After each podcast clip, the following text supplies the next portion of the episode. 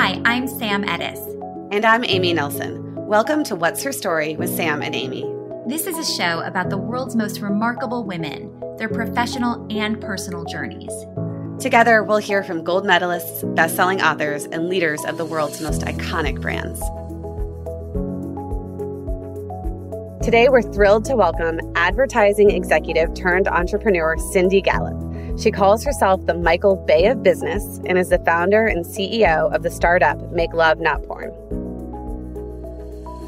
All right, Cindy, you call yourself the Michael Bay of business. What do you mean by that?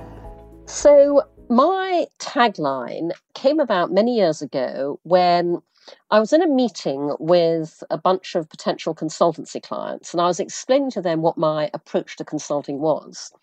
So I said to them, you know, I consult very selectively only for clients and brands who want to change the game in their particular sector. So you come to me for radical, innovative, groundbreaking, transformative. I don't do status quo. And then completely off the cuff, I went lightheartedly, I like to blow shit up. I'm the Michael Bay of business. And everybody laughed in the meeting, and I left the meeting, and I thought, actually, that's a really good way to sum up what I do. So I've been using that line ever since. But my use of it is not just a bit of whimsy or a bit of creativity or a bit of fun. I use it entirely deliberately because I'm a great believer in be your own filter. So when I characterize what I do in that way, it attracts to me the people who want what I do, it repels the ones who don't. And I want to repel the ones who don't because they're a waste of time, effort, and money. For many years, you were in corporate America. You were at the top of the advertising industry, and you made this enormous shift into entrepreneurial, you know, endeavors. So, how did that come about? I think a lot of people dream of doing it, but few have the guts to do it. To be honest, how that came about was kind of by accident, and everything in my life and career has happened by accident. You know, I have never consciously intentionally planned anything. So basically, back in 2005, um, I had my very own personal midlife crisis in the sense that I'd always thought of 45 as kind of a midlife point obviously, by the way, the happy assumption one lives to be 90, fingers crossed. Um, but I'd always thought that in a couple of years running up to it, you know, on one's 45th birthday is the moment when you should pause, take stock, reflect and review where have I been, where am I going, all of that good stuff. And so on February 1, 2005, my 45th birthday, I duly did that. And that was the point at which I went, oh my God, I've just worked 16 years for the same advertising agency. Now, wonderful agency. I love them to death. Bartle Bogle Hegarty, BBH. I cannot say enough nice things about them. I'd worked for them in London. I'd helped to start up the Asia Pacific office in Singapore. I'm here in New York because I moved here in 98 to open up their American office for them. But the years had flown by, and all of a sudden, you know, there I was, it had been 16 years, and I went, oh my God, I think it might be time to do something different. And the problem then was that I hadn't the faintest idea what. Because I had always said to people, you know, I'm not going to work in advertising forever. I'm not going to work at BBH forever. But advertising is a very good industry to work in to find out what you want to do next because you come into contact with so many different industry sectors you know, client companies, interesting people, different media. And so I guess, you know, I'd always thought that my next big thing would one day bubble up from the ether. And there I was at the age of 45, and it hadn't. So vast amounts of thought and angsting ensued. And eventually I went, if I want to review every possible option open to me for what is effectively the second half of my life, maybe the best thing to do is to put myself in the market very publicly and go, okay, guys, here I am, what do you got? And see what comes. So I took a massive leap into the unknown. I resigned as chairman of BBH New York in the summer of 2005 without a job to go to. And it was the best bloody thing that I ever did in my life. Because I am now evangelical about working for yourself. Because too many people think that a job is the safe option. It's not. Because in a job, you are at the complete mercy of management changes, industry downturns, marketplace dynamics. I always say, whose hands would you rather place your future in? Those of a large corporate entity who at the end of the day doesn't give a shit about you, or somebody who will always have your best interests at heart, i.e., you. So you quit without a job, and then what happened? So then, I mean, I was very lucky because the moment it was publicly known that I was on the market, tons of things came to me, the vast majority of which I would never have thought of myself. And so I went, okay, I'm going to be employment slut. I'm going to talk to everybody because I still don't know what I want to do. So I am going to take every meeting.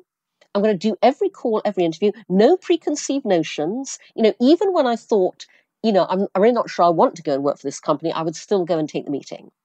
And so I embarked on this fascinating exploratory, which was as good for telling me what I didn't want to do as what I did want to do.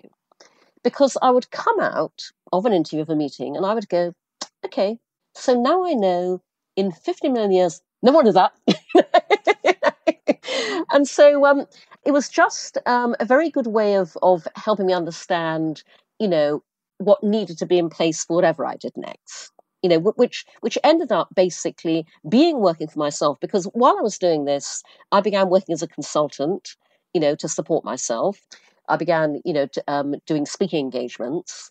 And, you know, my, my startups, you know, came along by accident, but I did begin working for myself. And, and, and in fact, I remember this moment of revelation because that fall in 2005, um, I had booked a speaking gig. So I, I was doing a talk at an entertainment conference in LA. But I had this moment of revelation because I'd done a lot of public speaking while I was the CEO of BBH New York. But this was the moment when I went, oh my God, I can now say whatever I want to say. Because, because historically, you know, my speaking was constrained by, you know, I had to make sure that I was articulating the agency's agenda. I had to make sure I didn't say anything that would piss any of our clients off. And I remember that moment when I went, oh my God, I can get up on that stage and I can say whatever the hell I want. Because I had, I have, I have a ton of my own ideas. And I went, wow, I can now just talk about what I think about the digital future, which is what I think this, this conference is all about. And, and that was, you know, a real moment of revelation in terms of what it meant to be a free agent and to work for yourself.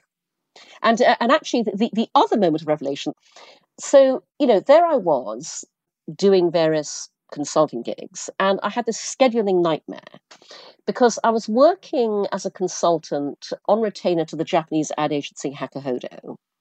And they had a number of people who were coming into New York from Tokyo and, and wanted to do a big meeting with me. At the same time, I'd begun working for this very interesting client, Confidential, in Europe. And they wanted me at a crucial meeting in London, like on the same day. and and so I was going, oh my God, what do I do? And and then I had another moment of revelation, which was, okay, Cindy, this is incredibly stressful, but it's all your own stress. Because it's entirely up to me how I sort this out. I don't have some big boss above me going, well, Cindy, you better do this, you better, you know, whatever. And and as it happened, it all worked out because I basically did the meeting with the Hakuhodo guys on a Thursday in New York.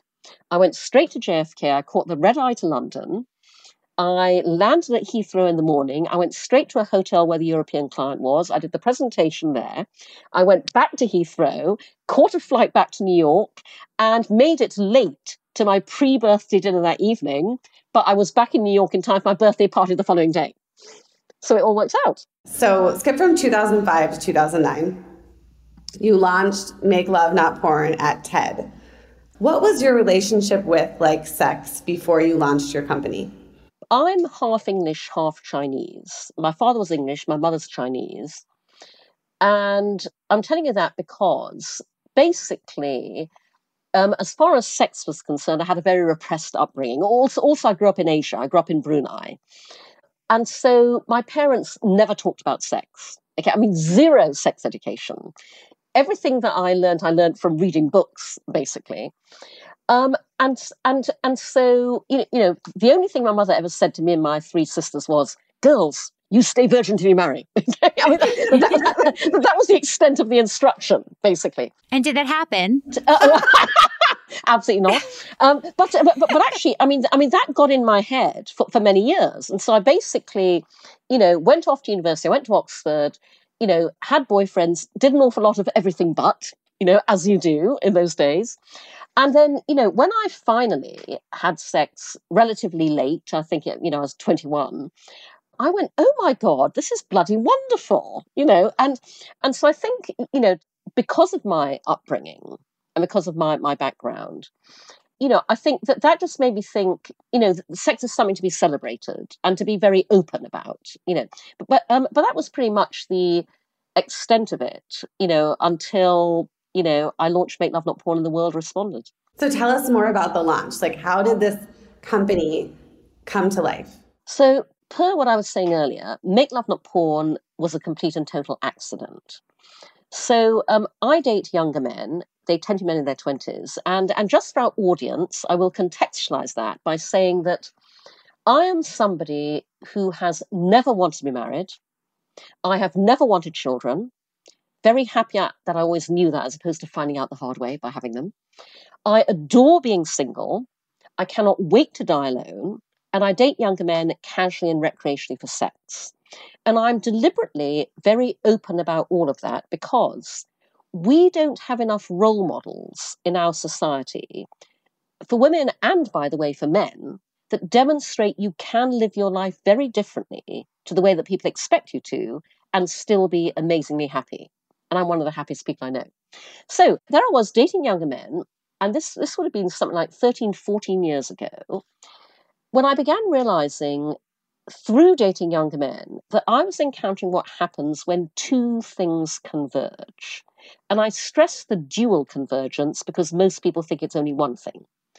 I realized I was experiencing what happens when today's total freedom of access to hardcore porn online meets our society's equally total reluctance to talk openly and honestly about sex. When those two factors converge, porn becomes sex education by default in not a good way. And so I found myself encountering a number of sexual behavioral memes in bed. I went, whoa, I know where that behavior is coming from. I thought, gosh, if I'm experiencing this, other people must be as well. I didn't know that because 13, 14 years ago, nobody was talking about this. Nobody's writing about it. This was me in isolation as a naturally action oriented person going, well, I'm going to do something about this. So, um, 12 years ago, I put up on no money a tiny clunky website at makelovenotporn.com that, in its original iteration, was just words. The construct was porn world versus real world. Here's what happens in the porn world, here's what really happens in the real world. I had the opportunity to launch it at TED. Um, I've been going to TED for many years. And I became, therefore, in 2009, the only TED speaker to say the words come on my face on the TED stage six times in succession.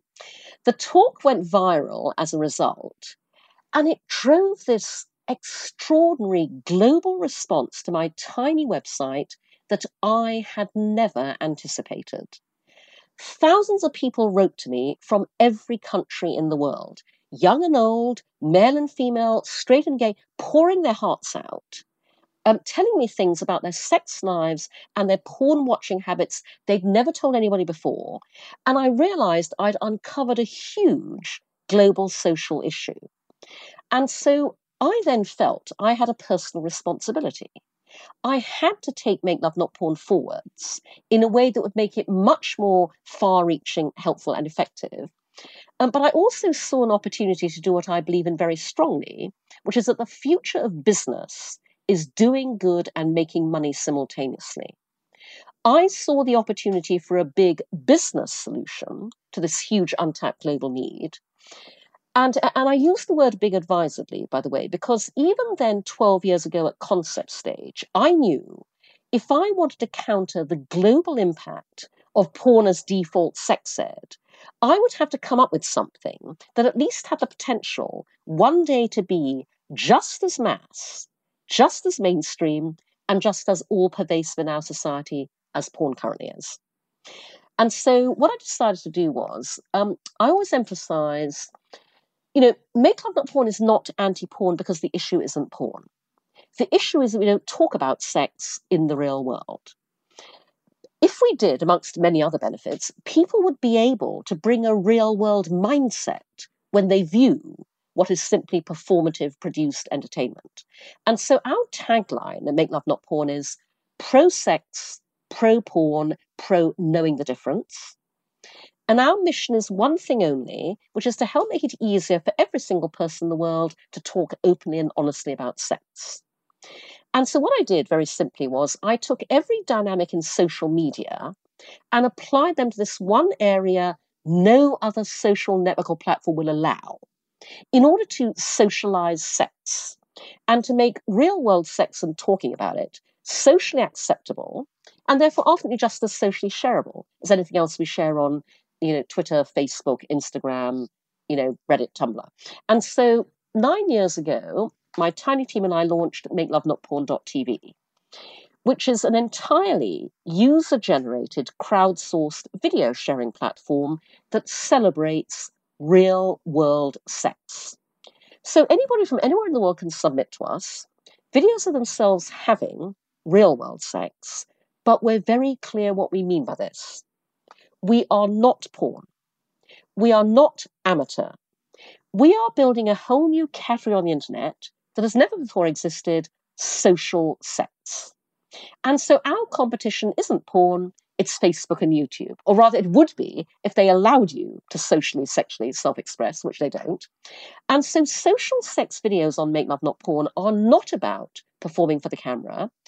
They're simply about doing what we all already do on every other platform in every other area of life, which is capture what goes on in the real world as it happens spontaneously in all its funny, messy, wonderful, comical, beautiful, awkward, hilarious humanness. We curate to make sure of that. I designed to make Love Not Porn around what everybody else should have, nobody else did human curation. There is no self publishing of anything on Make Love Not Porn. Our curators watch every single video submitted from beginning to end before we approve or direct and publish it. And we have a revenue sharing business model which I designed to democratize access to income. So our members pay to subscribe, rent, and stream social sex videos. Half the income goes to our contributors, who we call our Make Love Not Porn stars. And so we're pioneering what we call the social sex revolution. The revolutionary part isn't the sex, it's the social. So you were like the first person to allow creators to monetize on a social media platform. Uh, no, Amy, I foresaw the creator economy 12 years ago. Absolutely. And in fact, um, when we launched nine years ago, um, I introduced our business model with a blog post. And I titled the blog post, How Make Love Not Porn Can Help the Global Economy. And I began it by saying, you know, all those little scam ads that pop up on the internet all the time going, make $2,000 a week working from home. Well, now you can. and in the post, I said, our aim is to one day hit the kind of critical mass where your Make Love Not Porn video gets a million rentals at $5 per rental, and we give you half that income. Now, we're a very long way off that, by the way, but I'm happy to say that during the pandemic, our Make Love Not Porn stars, like everyone else, they've lost their jobs, can't find work. They tell us that our monthly payouts have helped them keep going, paid their rent. You know, some of them are living off those alone which is wonderful. But yes, I foresaw the creator economy before anybody else did, and I built a safe, legal consensual platform for sharing a real world sex years before OnlyFans had the same idea. And now for a quick break. My dad works in B2B marketing, but I never really knew what that meant. Then one day, my dad came by my school for career day and told everyone in my class he was a big MQL man. Then he just kept saying things like, the more MQLs, the better, over and over. My friends still laugh at me to this day.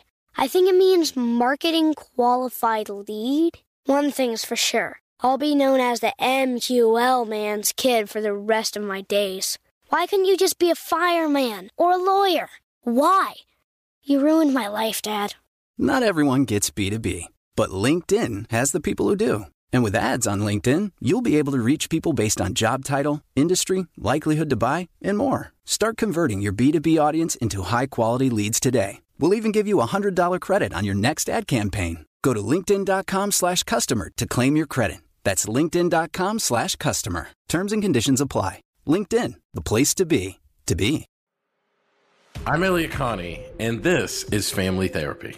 My best hopes, I guess, identify the life that I want and, and work towards it. I never seen a man take care of my mother the way she needed to be taken care of. I get the impression that you don't feel like you've done everything right as a father. Is that true? That's true. And I'm not offended by that. Thank you for, for going through those things and thank you for overcoming them. Wow. Thank God for deliverance. Every time I have like one of our sessions, our sessions be positive. It just keeps me going. I feel like my focus is redirected in a, in a different aspect of my life now. So, how'd we do today? We did good. The Black Effect presents Family Therapy. Listen now on the Black Effect Podcast Network, iHeartRadio app, Apple Podcasts, or wherever you get your podcasts. The Therapy for Black Girls podcast is an NAACP and Webby Award winning podcast dedicated to all things mental health, personal development, and all of the small decisions we can make to become the best possible versions of ourselves. Here, we have the conversations that help Black women decipher how their past inform who they are today and use that information to decide who they want to be moving forward. We chat about things like how to establish routines that center self care, what burnout looks and feels like, and defining what aspects of our lives are making us happy and what parts are holding us back. I'm your host, Dr. Joy Harden Bradford, a licensed psychologist in Atlanta, Georgia, and I can't wait for you to join the conversation every Wednesday.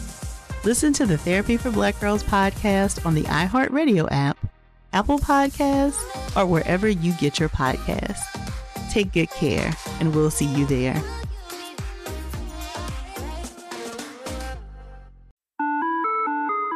Hi there, I'm Bob Pittman, Chairman and CEO of iHeartMedia. Welcome to Math and Magic Stories from the Frontiers of Marketing.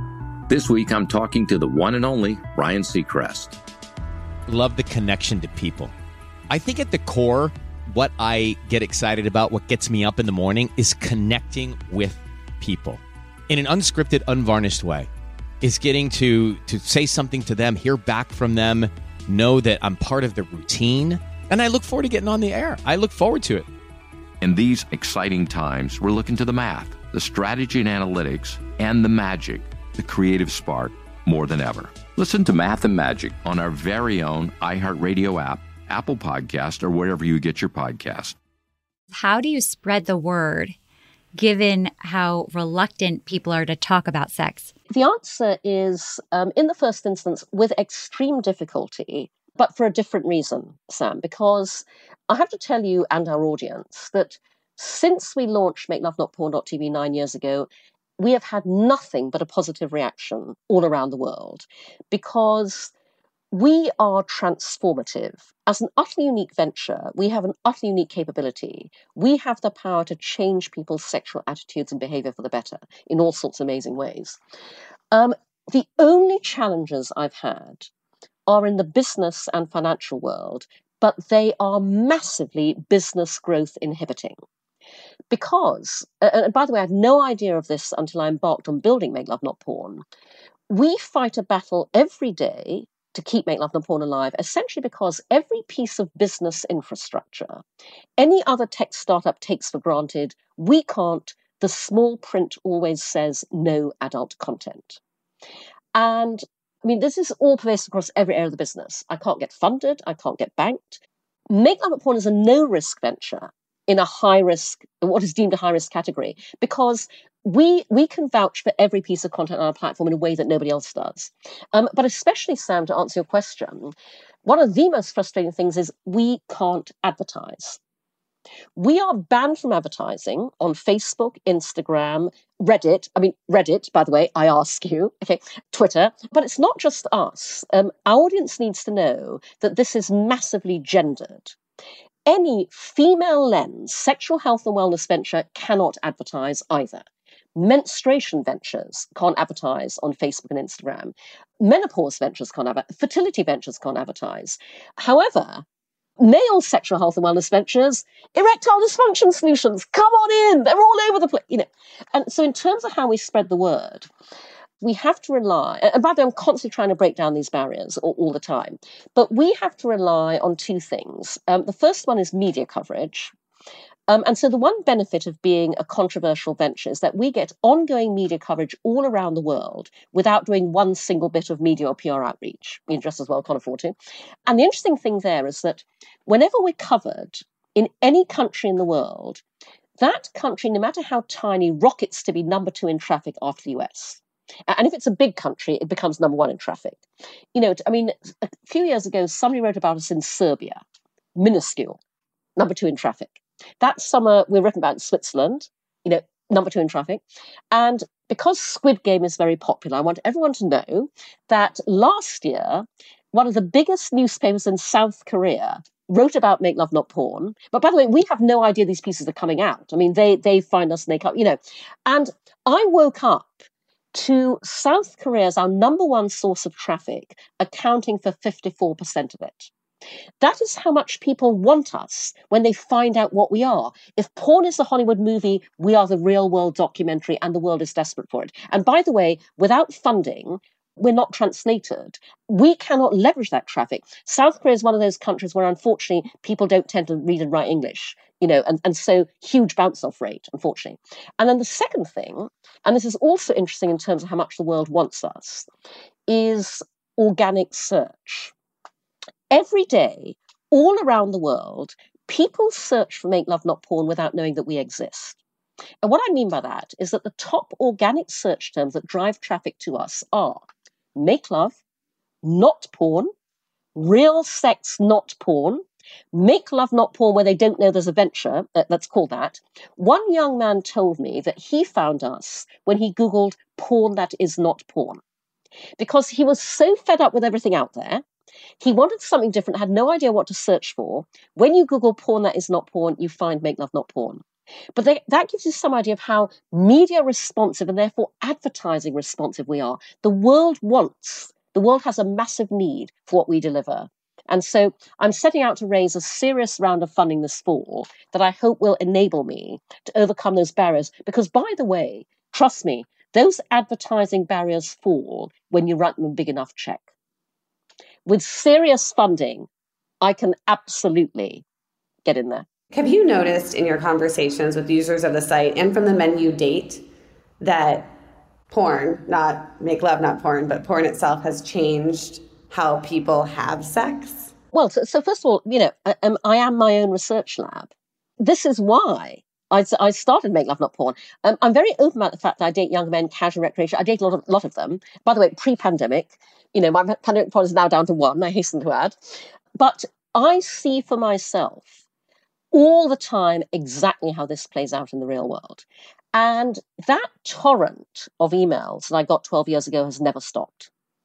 You know, every day people write to us and thank us for Make Love Not Porn. Plus, on makelovenotporn.tv, we now have the most amazing comments. And our Make Love Not Porn stars are all ages. But, you know, in the same way that, you know, years ago when I launched makelovenotporn.com and it was just porn world versus real world, one young man wrote to me and said, I've learned more about sex from your site than any sex education in school. And, and today, you know, one young man left a comment on one of our Make Love Not Porn Star videos where he said, I'm so happy I found you. You know, um, this is my very first time watching Making Love. All I've watched is porn. I'm sick of it. This is just wonderful. I love you guys.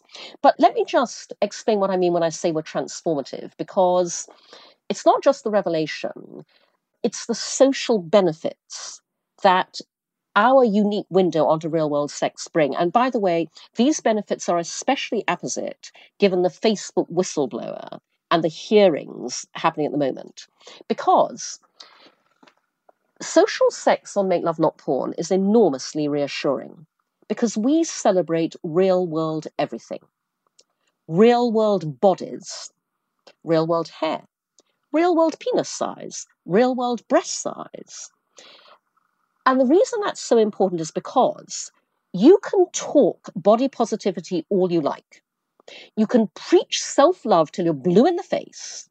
At the end of the day, nothing makes us feel great about our own bodies like seeing people who are nobody's idea of aspirational body types getting turned on by each other, desiring each other, having an amazing time in bed. Our mantra is everybody is beautiful when they're having real world sex, and they really are. And this is so crucial because, as you know, all around us every day in popular culture, we are sent messages that we are not sexually desirable unless we are this skinny, six pack abs, look like this. Our members write to us and tell us that we have made them feel better about their own bodies. One man wrote and said, My girlfriend and I now feel able to be more open and central with each other because your videos made each of us feel better about our own bodies. And in fact, we have a number of Make Love Not Porn stars, so we are all inclusive. We have many solo Make Love Not Porn stars who've shared masturbation videos, often, by the way, for the first time ever.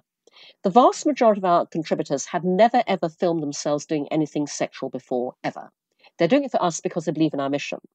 And so we, we have a number of Make Love Not Porn stars, like one woman who joined us just a few weeks ago. We published her first video where she said, All my life, I've been told my vulva's gross, it's ugly, it's too big, it's too flat. She said, and I'm sick of it. And so I decided to share, this is the first time I've done this, I decided to share a video of myself masturbating on Make Love Not Porn because I think my vulva is gorgeous and I want to know what you guys think. And our community is wonderful. I mean, honestly, the pile on of affirmation and love and compliments, I mean, she was just blown away by that.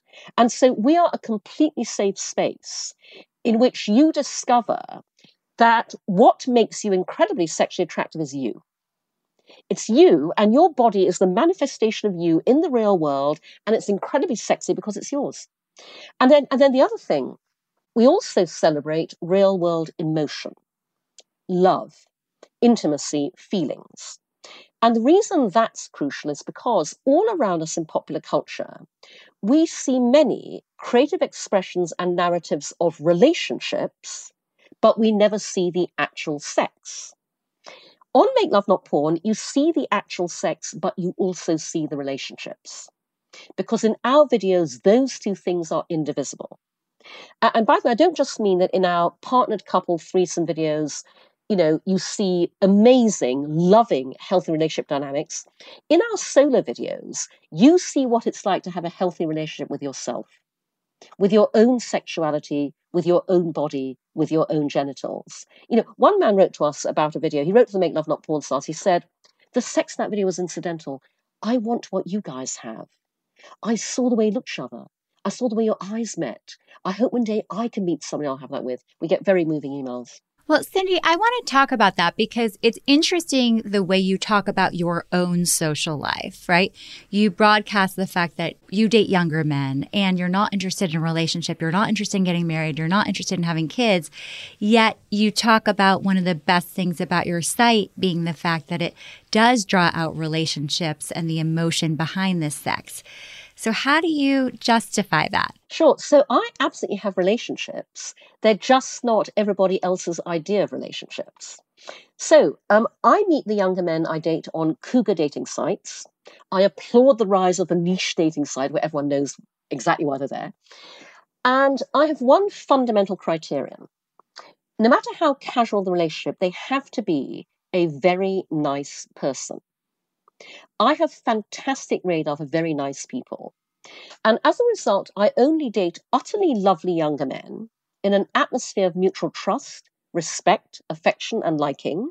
And so, ironically, my so called casual relationships go on a lot longer than most people's so called committed ones.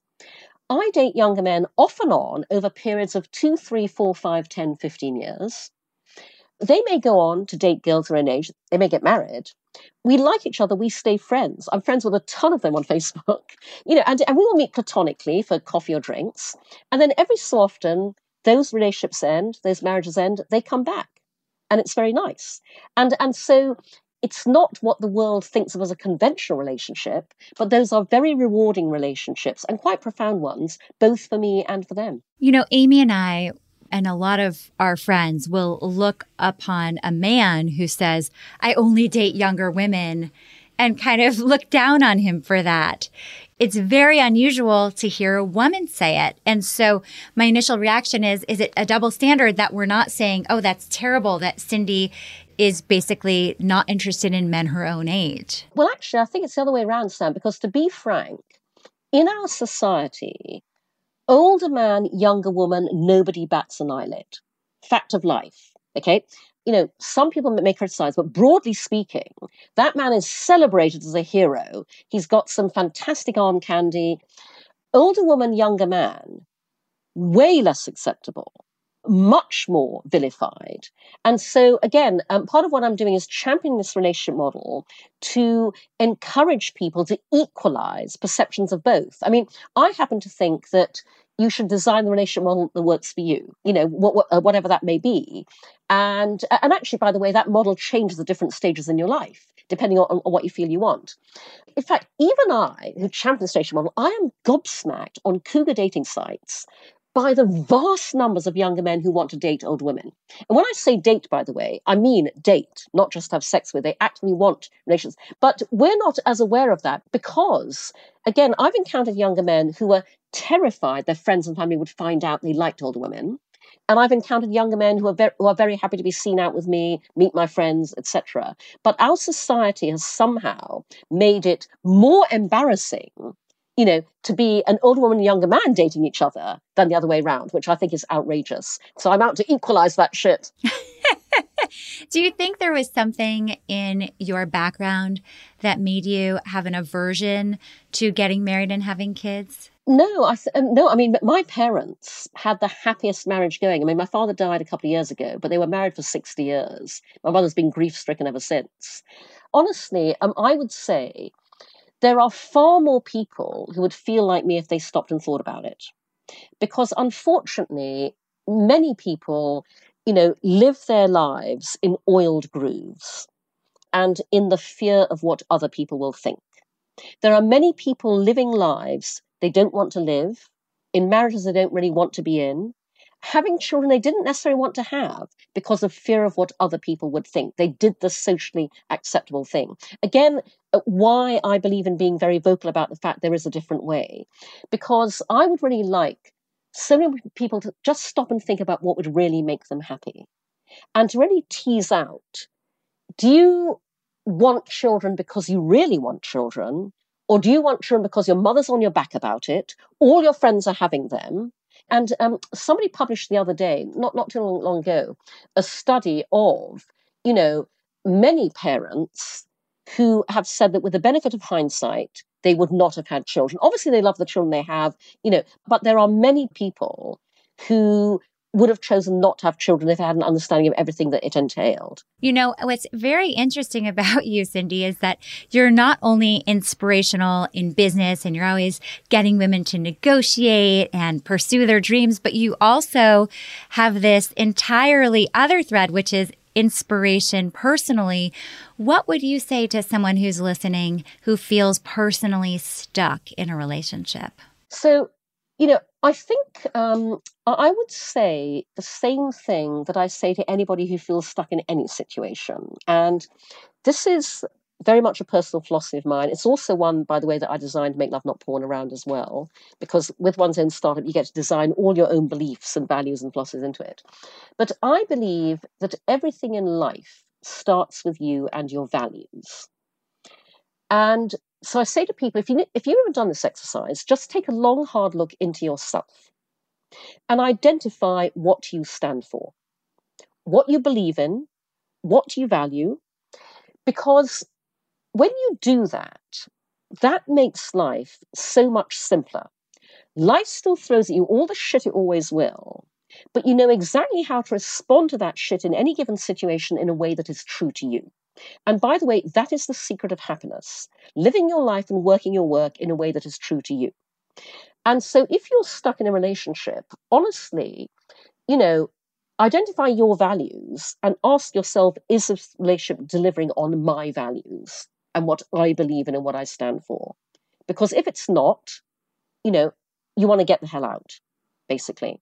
And, incidentally, just to make you aware of what I mean when I say I designed to Make Love Not Porn around this, because this may also have a bearing on the question, I regularly ask people this question What are your sexual values?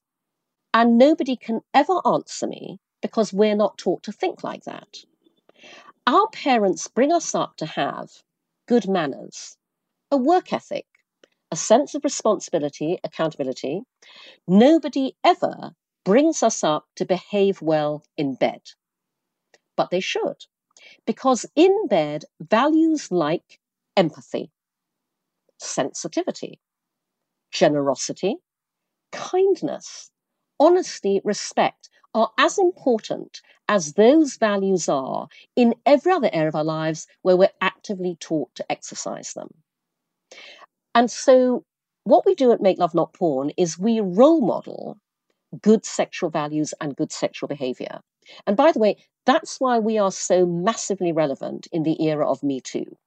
Because right now, quite rightly, everybody is talking about consent.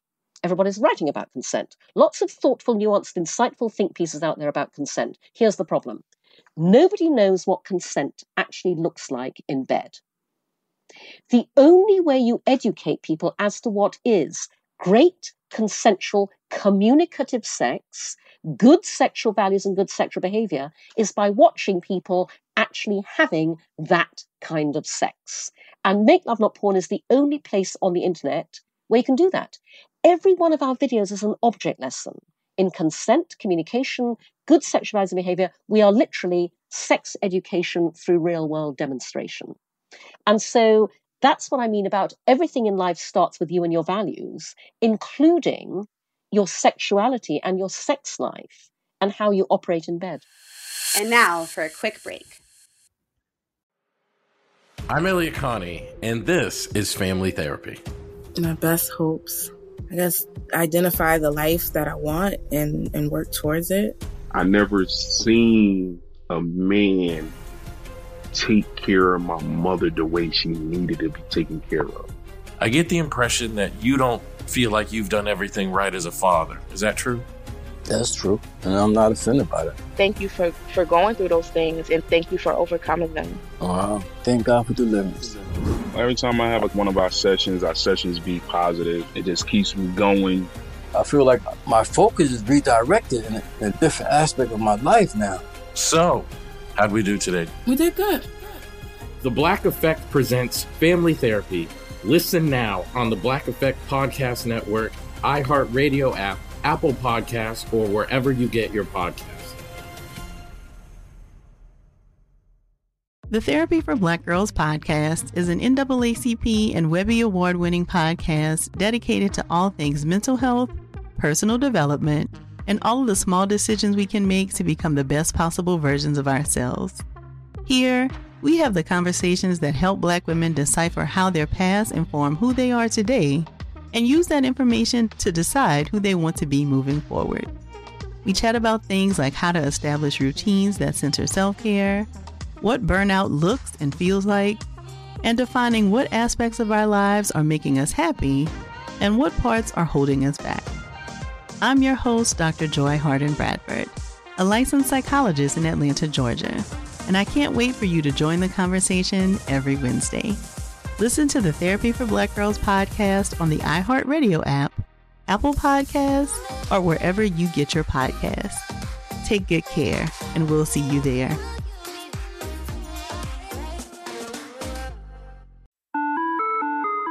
Hi there, I'm Bob Pittman, Chairman and CEO of iHeartMedia. Welcome to Math and Magic Stories from the Frontiers of Marketing. This week I'm talking to the one and only Ryan Seacrest. Love the connection to people. I think at the core, what I get excited about, what gets me up in the morning, is connecting with people in an unscripted, unvarnished way. Is getting to to say something to them, hear back from them, know that I'm part of the routine, and I look forward to getting on the air. I look forward to it. In these exciting times, we're looking to the math, the strategy and analytics, and the magic, the creative spark more than ever. Listen to Math and Magic on our very own iHeartRadio app, Apple Podcast, or wherever you get your podcast. Hello. From Wonder Media Network, I'm Jenny Kaplan, host of Womanica, a daily podcast that introduces you to the fascinating lives of women history has forgotten. This month, we're bringing you the stories of disappearing acts. There's the 17th century fraudster who convinced men she was a German princess the 1950s folk singer who literally drove off into the sunset and was never heard from again. The First Nations activist whose kidnapping and murder ignited decades of discourse about Indigenous women's disappearances. And the young daughter of a Russian czar whose legendary escape led to even more intrigue and speculation. These stories make us consider what it means to disappear and why a woman might even want to make herself scarce. Listen to Womanica on the iHeartRadio app, Apple Podcasts, or wherever you get your podcasts. The other day, one of the moms at school said, how do you talk to your kid about porn? And it's, that's the wrong question. The question is, how do you talk to your kid about real sex and about what that should look like and what porn is in relation to that, right? I mean, that's what you're sort of teaching us today, Cindy. Um, exactly. And actually, because it may be helpful for our listeners, I will give you the, the two pieces of advice I give every parent because parents and teachers have been writing to us since day one of Make Love Not Porn, as you can imagine. And so the two key things are number one, you cannot begin talking to your child about sex too early. And when I say that, I, I, don't mean literally talk about sex. What I mean is the very first time your child asks where babies come from, you know, touches their genitals, the most important thing isn't even what you say to them as much as how you say it. Never ever get visibly embarrassed. Never get flustered. Never, you know, change the topic, leave the room. Instead, just calmly, straightforwardly answer them honestly and truthfully, and you will open up a channel of communication between them and you that will be there for the rest of their lives. And then the second piece of advice I give is today, sadly, when you talk to your child about sex, you must also now talk to your child about porn. And it's a lot easier to do this than most parents realize because all you do is you say a version of what I'm about to tell you and you dial it up or down depending on the age of the child. So you go, So, darling, we've just talked about sex. And you know how together we watch movies and videos and cartoons where things happen that aren't real. Well, there are also movies and videos about sex, and they're not real either. And because of that, they can be quite confusing, and so we would rather you didn't watch them till you're older. But if anybody ever shows you anything like that, or you stumble across it, come and talk to us, we can explain it. And that is literally all you have to say because you have done two very important things. First of all, you've set up in their minds, when they stumble across porn, as they sadly will, it's not real. And secondly, you have encouraged them to come and talk to you about it. And you will want them to do that because what somebody shows them on a phone in the playground, what they stumble across at a neighbor's house, can be utterly traumatizing. That's amazing. I love it. Sam, do should we go to the speed round?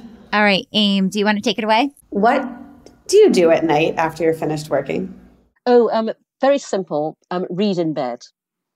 And so, you know, I'm I'm a big reader, and I'm also, by the way, very conscious of that thing about you should not be looking at a screen right up until you go to sleep because it's not going to help you sleep.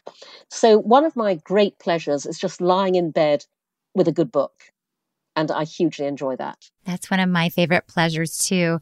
And I know another one of your favorite pleasures is your cocktails. What is your favorite cocktail? Ah, that's an easy one. Grey Goose Martini, straight up with a twist, very dry, with a glance in the direction of the vermouth bottle.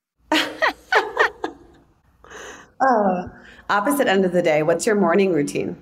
So I actually get up very early, and that's not an intentional thing. It's to do with the fact that this is less so in the pandemic, but now I've resumed international travel uh, because I'm I'm now you know trying to get over to London regularly to see my, my 88 year old mother who, who's over there, whom I didn't see for one and a half years in the pandemic.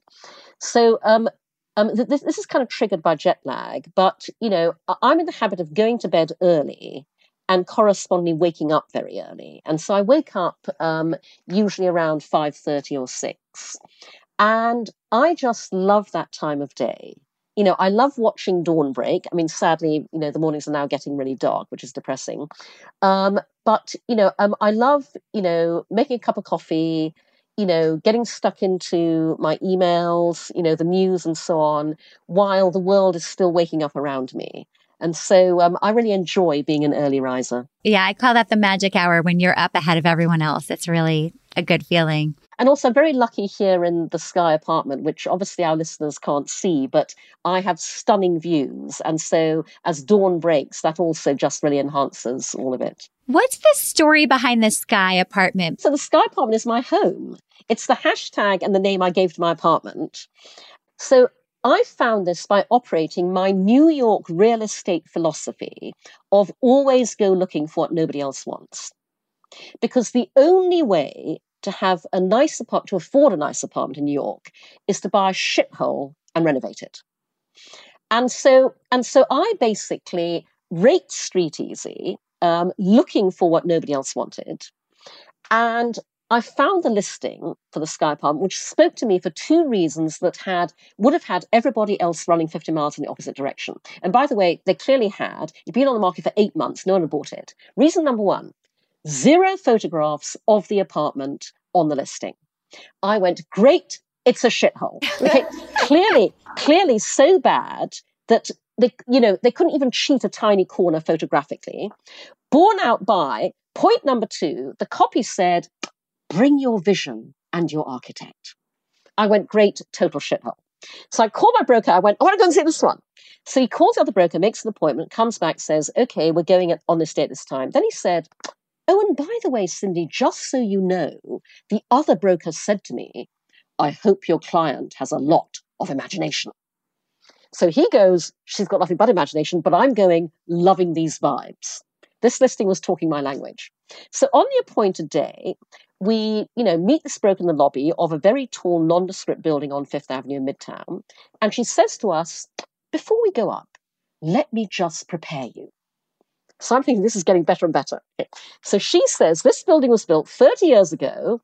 The developer who built it built on the roof, side by side, two penthouses. They're triplexes, penthouse A, penthouse B. She said, We're going to go and see penthouse A, and penthouse A is lived in by a hoarder. And until he went, ka-ching, jackpot. Because I was thinking, bargain, bargain, bargain. And she said, let me tell you, it was way worse when we first saw it. At least he's now cleared paths through the stuff. You can vaguely see inside the rooms. And I'm just thinking, all my Christmases come at once. So the, the, the broker is obviously very startled at the fact that I'm completely unfazed at hearing this. As we go up in the elevator, she says to me, people with vision come here. They lose their vision instantly. So, if some idea of how bad it was by the fact that she was underselling every step away to the front door. So, I walked into an apartment that was piled high with stuff. I mean, you couldn't see a thing behind it. And also, it had not been maintained in 30 odd years. There were holes in the walls, the windows were covered in shit. But behind it, I saw a triplex penthouse on Fifth Avenue with stunning views, three terraces, and a vast amount of outdoor space. And I went, this is my apartment. And because everybody else ran screaming, it was a total bargain for Manhattan, but it required a full on gut renovation of everything, which thank goodness we finished just before the pandemic. And so in lockdown, I had at least views and outdoor space, which made a huge difference. But that is hashtag the sky apartment. So Lou is here. He's been listening to our conversation and he comes in with the male perspective. I'm gonna be quick. I'm gonna ask the question that a lot of people are probably thinking. How is it having sex with a with a person that's in their 20s versus a person that would be like your age? Well, you know, obviously, because as I've said, I'm not a relationship person. I'm not looking for a relationship, and I am looking for sex. Um, you know, the, the the difference is, quite frankly, lots of stamina and very short recovery periods. and and sadly, I'm not I'm not going to get that with a man my age. Thank you so much, Cindy, for joining us today. It was an absolute pleasure. And can I say to our listeners, if you liked what you heard, please do support us by going to makelovenotporn.tv do sign up for a subscription. They start at $10 a month, so they're eminently affordable. Do consider becoming a Make Love Not Porn star. You can be anonymous, by the way, wear masks, faces in shadow, out of frame. About about half our Make Love Not Porn star community, you know, choose to be anonymous. And, and, and also, by the way, again, because we operate unlike anybody else on the internet, you know, the moment you want your videos down, we delete them instantly. So everything is under your control. But our Make Love Not Porn stars tell us that socially sharing their real world sex on Make Love Not Porn has been as transformative for them and their relationships as socially sharing everything else has been for the world at large. Well, I think it's safe to say we could have talked to Cindy for five more hours, Sam. I really liked Cindy before the interview, but now I love her. She is awesome. Thanks for listening to What's Her Story with Sam and Amy. We would so appreciate if you would leave a review wherever you get your podcasts. And of course, connect with us on social media at What's Her Story Podcast. What's Her Story with Sam and Amy is powered by my company, The Riveter, at theriveter.co, and Sam's company, Park Place Payments, at parkplacepayments.com. Thanks to our producer, Stacey Para, our social media manager, Phoebe Crane Fuss, and our male perspective, Lou Burns.